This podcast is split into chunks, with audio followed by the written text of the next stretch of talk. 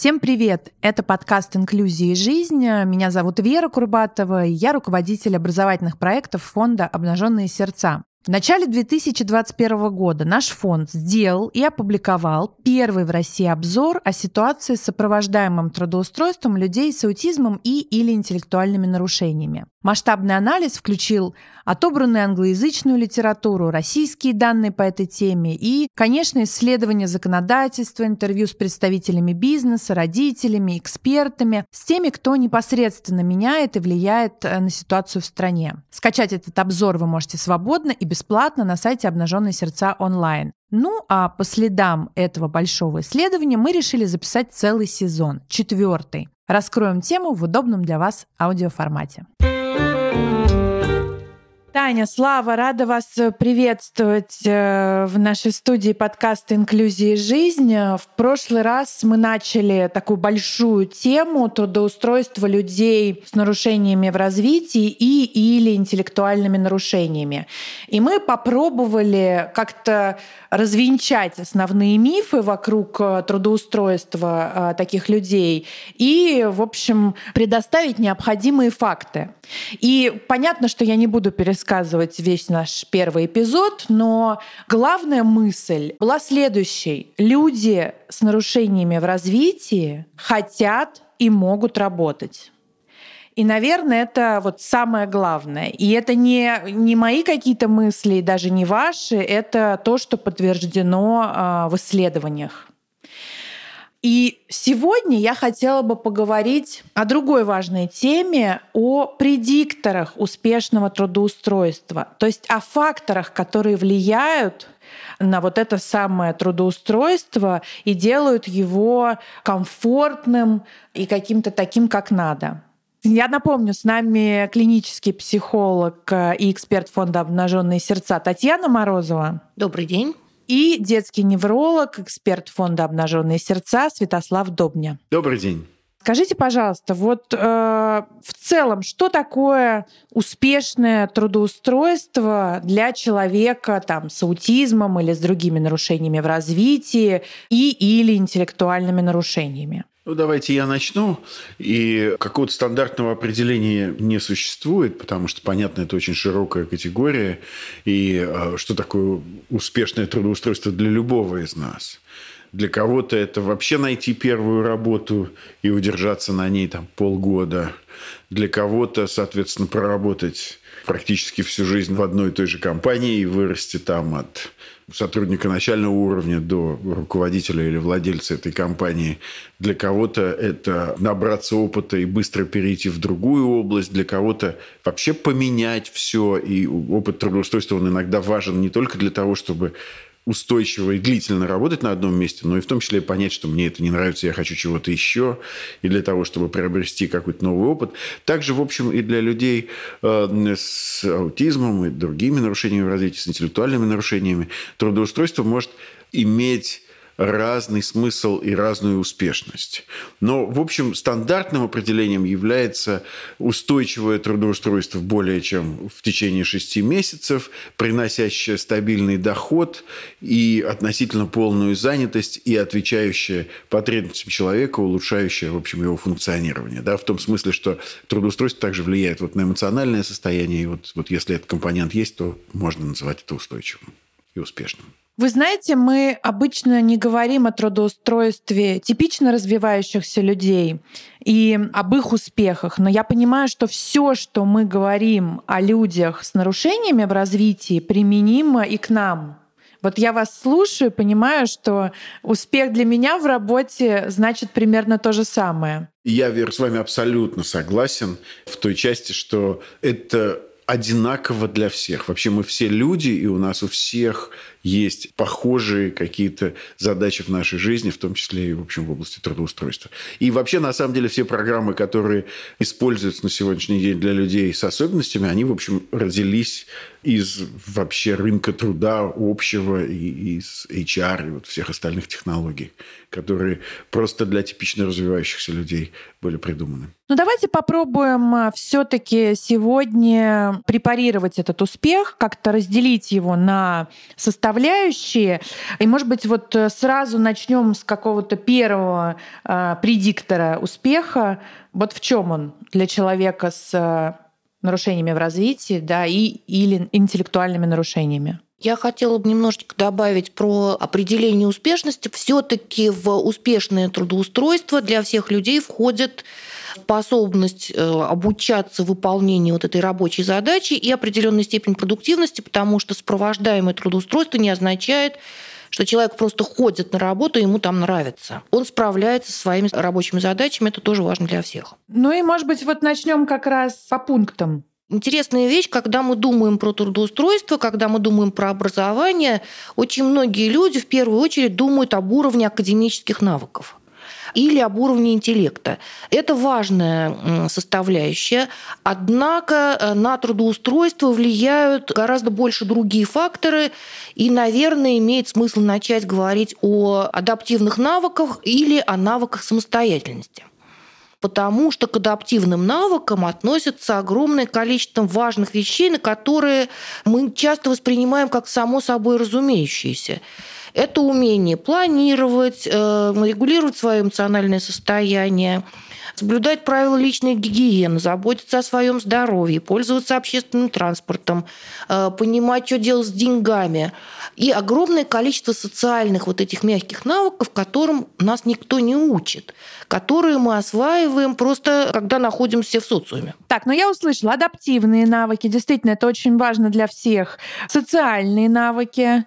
Есть, может быть, какие-то цифры, подтверждающие, что эти навыки так важны? Да, несомненно, конечно, существует масса исследований, в том числе и достаточно надежно э, сконструированных исследований с, с хорошей статистикой, которые показывают, что, собственно, вот это соотношение навыков академических и навыков социальных, конечно, несомненно перевешивает в сторону вот социальных навыков, потому что работа – это вообще огромный комплекс общения с людьми, того, что мы приходим вовремя, того, что мы участвуем в собраниях, того, что мы понимаем свою очередность, того, что мы можем работать в команде, того, что мы можем поддерживать других. Поэтому, собственно, вот и исследования, они показывают, что статистически достоверная разница существует между уровнем развития социальных навыков и успешностью трудоустройства. Конечно, конечно. И здесь еще раз, вот когда мы думаем о работе, мы все думаем о выполнении какого-то навыка или овладении каким-то академическим навыком, то есть умением там, считать, вычислять, там, нажимать кнопки, шить, там, вырезать. Но на самом деле это не самая, как ни удивительно, главная часть работы, потому что огромная часть нашей работы – это общение с людьми, это умение вступать в коммуникацию, это умение работать в команде, выполнять задачи в срок, приходить на работу опрятным, ну и так далее, и так далее. Вот это весь огромный комплекс навыков, который, собственно, называется социальными и адаптивными навыками. Да, это интересно. Я тоже об этом э, как-то, наверное, не задумывалась. Мне всегда казалось, что на работе важно делать, э, собственно, работу. Вот. А все остальное уже вроде как не так важно. И как раз если говорить про э, людей с нарушениями в развитии, у которых есть сложности определенные, то вот, убрав всю шелуху, должна остаться в итоге вот работа или какой-то конкретный вот академический навык. И интересно, что и здесь так не работает. Хорошо, Хорошо, вот адаптивные навыки, социальные навыки. Какие еще навыки важны для успешного трудоустройства? Давайте поговорим побольше про э, социальные навыки, потому что, ну, во-первых, это большая сложность часто для людей с аутизмом, как общаться, как просить помощи. И когда мы смотрим, например, реальное трудоустройство или на методы оценки, когда мы смотрим на публикации, мы видим, что вот эти социальные навыки мы начинаем э, делить на еще более мелкие составляющие. Ну вот, например, э, важная достаточно задача для нас, для всех, это просить о помощи или воспринимать критику, или вообще получать и воспринимать адекватным образом обратную связь от коллег, от руководства. И э, у человека с аутизмом могут возникать сложности в этом деле, потому что вполне возможно, что э, сама рабочая операция для него совершенно не затруднительна. А вот помощи попросить, вопрос задать, обратиться к кому-то или выслушать, что коллеги думают о твоей работе, может быть сложно. И именно с этим приходится работать. Угу. Ну, то есть это вот э, такой большой раздел коммуникации. Коммуникация с коллегами, с начальством. Я бы сказал, что это все-таки шире, чем коммуникация, потому что коммуникация – это вот умение построить диалог, разговор, отношения, а здесь еще и вот эта вот история про то, как мы функционируем, выполняем задачи, как мы строим наш рабочий день и, и как мы строим наш отдых. Насколько есть какие-то образцы поведения, которые могут нравиться, не нравиться окружающим насколько, соответственно, легко я могу подстроиться под изменения. Ну, вот там, если это какой-то конвейер, который остановился или не подвезли какие-то детали, и нужно выполнять совершенно другую работу. Или курьер, который приходит по адресу, а адрес оказывается неправильным. И это вот эта вот гибкость к изменениям, возможность принятия новых решений, это все может быть сложным. То есть это огромный комплекс навыков. Это звучит довольно просто вот коммуникация и адаптивные навыки, а на самом деле это вот все, по сути, чем мы с вами живем. Потому что академические навыки составляют очень малую часть нас. Ну да, и надо быть э, честным. Вот с этими навыками, я имею в виду адаптивные, э, социальные, э, с ними сложности ведь у многих людей, которые без диагнозов и типично развиваются. То есть это такой действительно большой и сложный комплекс навыков. И, э, наверное, самое важное в том, что если у нас есть э, годами создаваемые программы обучения по математике, по литературе, то вот этих вот программ развития социальных навыков, э, дробления или, или адаптивных навыков, их гораздо меньше, и приходится делить вот эти навыки на совсем мелкие составляющие для того, чтобы помочь человеку их осваивать. И многие люди с аутизмом говорят о том, что я не понимаю, как вы общаетесь, вот какие там есть закономерности, с кем о чем можно говорить говорить, на каком расстоянии от кого мы находимся. Типично развивающиеся дети осваивают это просто вот общаясь с другими людьми. Я бы хотел, может быть, добавить в этом смысле, что это ведь э, сложности, которые могут возникнуть в результате самых разных внешних, в том числе, влияний. Ну, допустим, мы знаем, что подобные сложности могут возникнуть у людей, которые проживали там, в детских домах, закрытых учреждениях, в интернатах. Да? У них не было изначально никаких сложностей биологических, но просто опыт был такой, где не было вот, э, возможности освоить все, весь этот сложный комплекс социального взаимодействия. Или мы все прекрасно знаем, насколько сложнее устроиться на какую-то высокооплачиваемую престижную работу человеку из какого-то социально депривированного бэкграунда, из социально депривированных каких-то слоев, да, когда просто язык, которым он пользуется, не нравится в офисе, или, соответственно, внешний вид он не может поддерживать такой, чтобы соответствовать там, какому-то дресс-коду организации. При том, что он может справляться со, с теми же самыми рабочими задачами точно так же. И если мы думаем о там, успешности трудоустройства в более широком смысле, то, конечно, мы знаем, что вот какие-то программы поддержки уязвимых слоев населения, они помогают людям в том числе вырваться из этих порочных кругов бедности. Да? И это все может мешать в будущем может повлиять на уровень зарплаты, на то, насколько тебя захотят видеть на рабочем месте и не уволят первым, и вообще возьмут на работу, и вообще насколько успешным будет там первое собеседование и так далее, и так далее. Это огромный, огромный комплекс. Это правда. Я часто наблюдаю разговоры о том, почему людям вроде как за одну и ту же работу и за один и тот же объем платят разные деньги. Почему кто-то стоит определенную сумму, кто-то меньше. И действительно, вот мне кажется, понимание того, что это не только академические навыки, но огромный спектр как раз других навыков в том числе, дает понимание как раз о том, почему успех чуть больше, чуть меньше у кого-то. Таня, вы хотели добавить, да, что-то? Я, наверное, хотела бы вернуться к академическим навыкам, потому что когда мы говорим слово академические навыки, писать, читать и так далее, мы думаем о школе. Вот э, что говорят исследования по поводу школы как предиктора успешного трудоустройства? Обучение в инклюзивной школе э, в нескольких исследованиях является тем самым э, фактором, который определяет успех. То есть О чем мы сейчас говорим? Мы говорим о том, что в специальных школах меньше возможностей для развития социальных навыков, потому что меньше ролевых моделей. У э, учеников специальных школ, соответственно, меньше навыков общения с нейротипичными э, сверстниками. И это потом может мешать э, людям в дальнейшей взрослой жизни.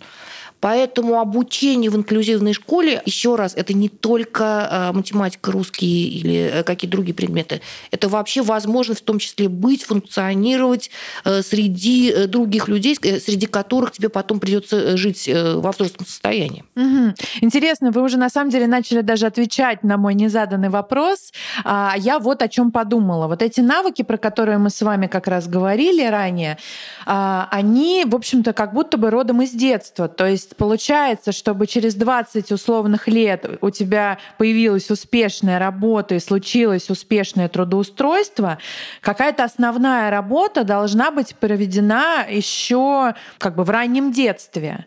Вот что кроме школы и, наверное, детского сада важно вот для нашей группы, да, для э, людей с нарушениями в развитии и или интеллектуальными нарушениями? Вы уже сказали про возможность инклюзивного образования, и понятно, что вот эта вот возможность пребывания среди других сверстников, она очень важна. Но сюда же добавляются все современные программы помощи, которые позволяют, собственно, вот то самое и осваивать. То есть, если есть поведенческая программа, которая помогает справиться с нежелательным поведением, развить социальное взаимодействие, уметь, соответственно, ждать, понимать последовательность, знать, что ты работаешь за вознаграждение, потому что мы все работаем за вознаграждение. И это очень важно, да. И это не, невозможно начать говорить о вознаграждении только попав на работу, потому что и в школе у нас уже есть оценки, и нам всем, в общем, нравится похвала и все остальное. То есть вот это вот понимание того, что когда ты что-то делаешь, производишь, и ты получаешь за это награду, оно тоже очень важно. То есть все вот эти вот программы поддержки очень широкие, они крайне необходимы. И вот мы сейчас очень много говорим о том, что делать со стороны как бы человека, да, потому что вот понятно, что здорово обеспечить ему возможность быть со сверстниками, здорово выстроить вокруг поведения поведенческие, коммуникативные программы, программы развития там, адаптивных каких-то навыков. И нужно сказать, что это никогда не поздно. Не обязательно только про детей мы должны думать. Но еще и важно, конечно, думать, а что там со стороны работодателя происходит и как, в общем, он готов адаптироваться, потому что от этого тоже сильно зависит успешность трудоустройства. А сейчас мы как раз э, перейдем к работодателю, но у меня вот короткий, и извините сразу, если не связанный с этим вопрос. А скажите мне, пожалуйста, вообще важно э, обнародовать э, свой э, диагноз или нет? Как вообще это влияет хоть как-то на вот, трудоустройство? Это очень важный вопрос во многих отношениях, но вообще понимать, что с тобой, понимать твои сильные и слабые стороны, это очень важно. И тогда, делая несколько шагов назад для того, чтобы получать в детстве и более позднем возрасте адекватную потребностям программ помощи, вообще надо понимать, что с человеком. Во многих городах есть достаточно большое количество взрослых людей, э, которые никогда не слышали и никто не знал о том, что у них аутистические расстройства, то понятно, что в течение жизни они не могли получать адекватную программу помощи, потому что непонятно, от чего им помогали. Итак, э, знать свои особенности, знать свои сильные стороны, знать, как я могу справляться в тех ситуациях, которые для меня сложны, это очень важно. Теперь по поводу раскрытия диагноза. Есть огромное количество исследований, которые говорят о том, что раскрытие диагноза может быть полезным, но степень раскрытия диагноза может быть совершенно разной и зависеть от воли самого человека, потому что в некоторых организациях полное раскрытие диагноза может приводить к тому, что человек получает определенные преференции, он может пользоваться своими адаптациями, не носить э, униформу, если это необходимо, может быть, как-то гибко будет подстраиваться график прихода, ухода э, на работу. Э, но в некоторых случаях полное раскрытие диагноза может приводить к тому, что в коллективе э, могут возникать какие-то мифы, потому что люди, например, воспринимают всех людей аутичных вот каким-то определенным образом, как героев какого-то определенного фильма. Это не будет полезно человеку. То есть это очень важный вопрос. Угу. А скажите мне, пожалуйста, а если человек самодиагностирован, Это не меняет дело, то есть он просто может о себе говорить, что вот у меня такой-то диагноз. Давайте я попробую еще дополнить. Вот, может быть, мы используем не самый удачный перевод вот этой англоязычной кальки, когда мы говорим раскрытие диагноза, на самом деле имеется в виду понимание и объяснение другим своих особенностей. Потому что вот, конечно, знание вот этого там слова аутизм, интеллектуальное нарушение никак не поможет при трудоустройстве. Мало того, это может быть дополнительной стигмой, если вот люди, соответственно, будут вот про это что-то там думать неправильно и вообще фантазировать на эту тему, не имея реальных представлений. А вот рассказ о том, что мне может быть сложно удерживать внимание, и поэтому мне нужна дополнительная там, визуальная поддержка расписания. Или э, рассказ о том, что э, мне сложнее общаться устно, поэтому я хотел бы там получать дополнительно по электронной почте какие-то инструкции или что-то еще. Вот такие вещи, они очень важны. И когда мы говорим, вот так научно выражаясь, раскрытие диагноза, мы вовсе не имеем вот такое, там, принести бумагу с печатью у меня вот то-то, то-то.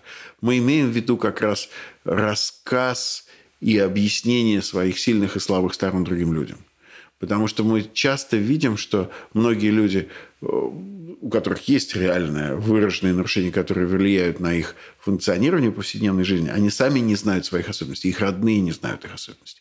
И это затрудняет в том числе и создание адаптации на рабочем месте и успешное трудоустройство, потому что людей считают там сбалованными или там какими-то не такими, больными и так далее, и так далее. Хотя это, в общем, вещи, с которыми вполне можно успешно функционировать. Да, я подумала о том, что и типично развивающимся людям, наверное, не мешает на собеседовании тоже честно говорить о своих сильных, слабых э, сторонах.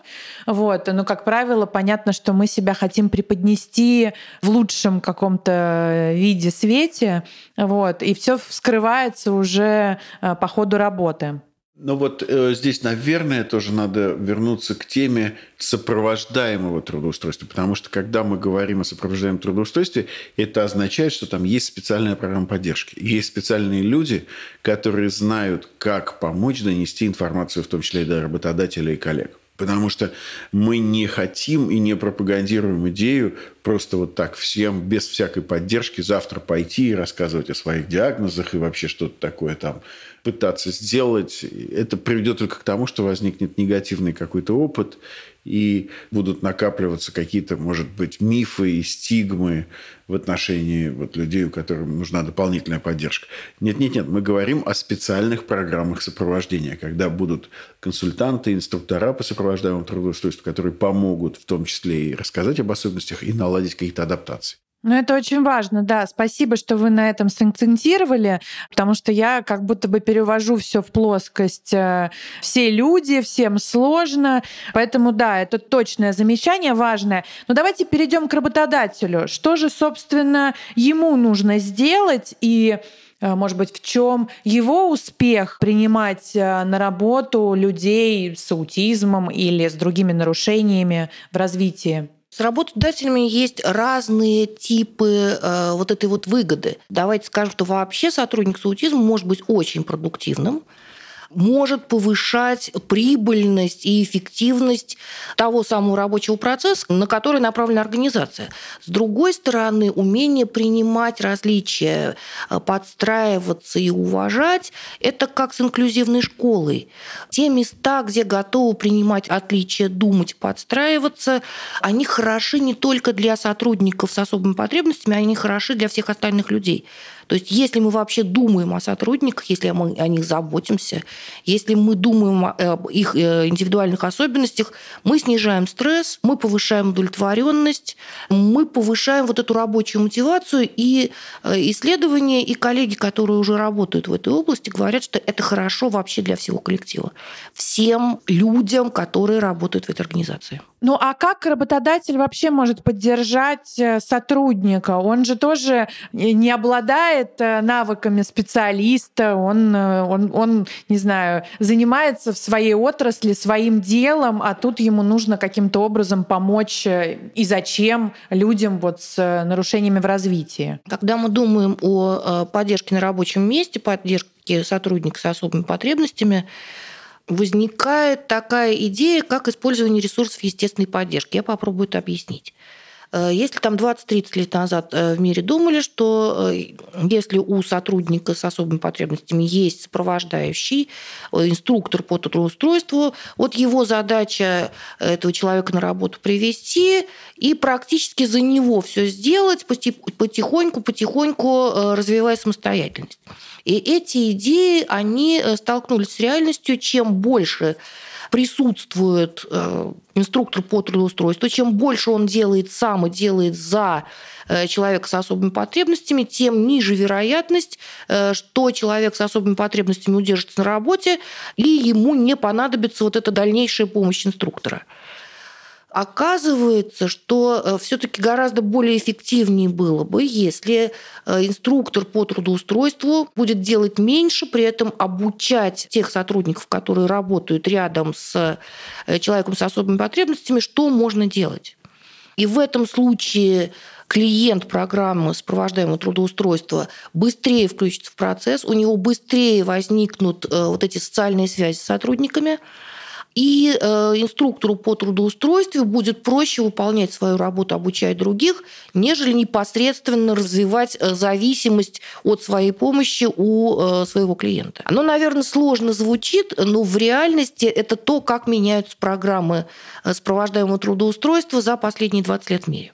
Но я правильно понимаю, что все-таки не только работодатель за это ответственен, и не только он должен. То есть это все равно какое-то э, содружество нескольких инстанций должно работать. Несомненно. И мы как-то вот перескочили, собственно, через всю вот эту службу сопровождаемого трудоустройства, которая начинает только-только зарождаться в нашей стране.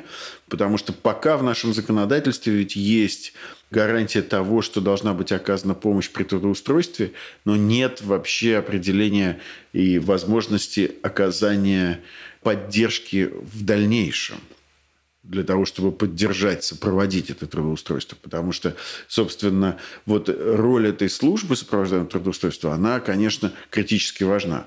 Нужно помочь, с одной стороны, найти подходящие рабочие места, с другой стороны, разработать адаптации, которые помогут справляться с э, рабочими обязанностями, с другой стороны, делегировать то, что умеет делать инструктор по сопровождаемому устройству, вот в эту самую естественную поддержку, о которой Таня только что говорила, чтобы те, кто рядом, они могли помогать. И, собственно, вот эта служба сопровождаемого трудоустройства, она должна обладать несколькими важными компетенциями. Часть этих компетенций связана со знанием о программах помощи людям с нарушениями, а другая связана со знанием рынка труда и возможностей трудоустройства. То есть это, по сути, совмещение двух абсолютно разных таких вот наборов навыков. С одной стороны, это умение работать с бизнесом, объяснение бизнесу тех выгод, которые принесет для них сопровождаемое трудоустройство, а с другой стороны, это умение работать с самим человеком с особенностями, человеком, которому нужна дополнительная поддержка, и умение помогать ему в том числе и найти работу, которая может ему приносить удовлетворение и нравится, с одной стороны, а с другой стороны сделать так, чтобы эта работа была устойчивой. У нас в стране как будто бы вот функцию этого мостика выполняют НКО, то есть да, благотворительные организации. А, но я так понимаю, что это должен быть не только третий сектор, да, но и государство. Конечно, должно быть государство тоже, но вот у нас появляется, э, кроме НКО, еще и кадровые агентства, которые специализируются на э, помощи в трудоустройстве людям, которые э, относятся к уязвимым группам населения, в данном случае это люди с инвалидностью, или выпускники детских домов. Это не благотворительность, это правда существующее звено которая помогает, с одной стороны, клиентам, с другой стороны, бизнесу найти именно того сотрудника, который э, сможет выполнить тот объем работы, который требуется. Ну и вот хороший пример такой – это работа АИ в Санкт-Петербурге, которая, собственно, специализируется. Это кадровое агентство, которое профессионально занимается подбором рабочих мест и помощью ребятам ну, и взрослым людям с тем, чтобы найти подходящую их работу. Угу. Поняла. Ну, э, так как время нашего эпизода ограничено, к сожалению, не могу с вами говорить и говорить, но, может быть, мы можем закончить на каких-то универсальных э, правилах, которые работодатель в любом случае может э, выполнять, чтобы людям, с нарушениями в развитии было комфортно на рабочем месте и в пространстве рабочем. Есть совершенно универсальные вещи, которые помогут в любой организации двигаться вперед и совершенствоваться. Это а, прозрачная, понятная коммуникация внутри объяснение всем людям, что и почему происходит. Это инклюзивная среда, когда мы принимаем людей такими, какие они есть. Это не обязательно люди с особенностями. Это вообще люди разные и у них могут быть разные возможности, в том числе и у них могут быть разные адаптированные под них рабочие обязанности. И, собственно, ну, практика мировая показывает, что компании, которые могут этому следовать, они гораздо более успешны. А люди могут отличаться по своему функционированию, но также она может давать новые возможности для бизнеса. Ну, допустим, исследования показывают, что если, соответственно, э, хорошо устроено рекрутинг людей с нарушением развития на компаниях, то, соответственно, они и более надежные работники. То есть они реже меняют место работы, они точнее выполняют свои функциональные обязанности, они меньше являются поводом для конфликтов на работе, вот каких-то закулисных интриг и всего остального. То есть это на самом деле очень позитивно, не говоря уже о том, что, в общем, общеизвестно, что это повышает там, привлекательность бренда, людям нравится работать в компании, которая заботится о людях, людях, в том числе о них самих и о э, тех, кто более уязвим и так далее, и так далее. Там масса полезных вещей, универсальных совершенно, и которые направлены на гораздо более широкий круг и людей, и разных особенностей, и не только, в общем, нарушения в развитии. Ну, хочется закончить э, моей любимой мыслью, которую я когда-то услышала от вас, что там, где хорошо людям с особенностями, хорошо всем. Поэтому на самом деле вот то, что вы проговорили, хорошая внутренняя коммуникация, четкое построение задач, какая-то прозрачность ведения дел. Это ведь все про людей. Это все про комфорт каждого человека, но в данном случае на рабочем месте. Спасибо вам большое за этот разговор, и я надеюсь, мы не прощаемся. Да, и вам спасибо, спасибо большое. большое.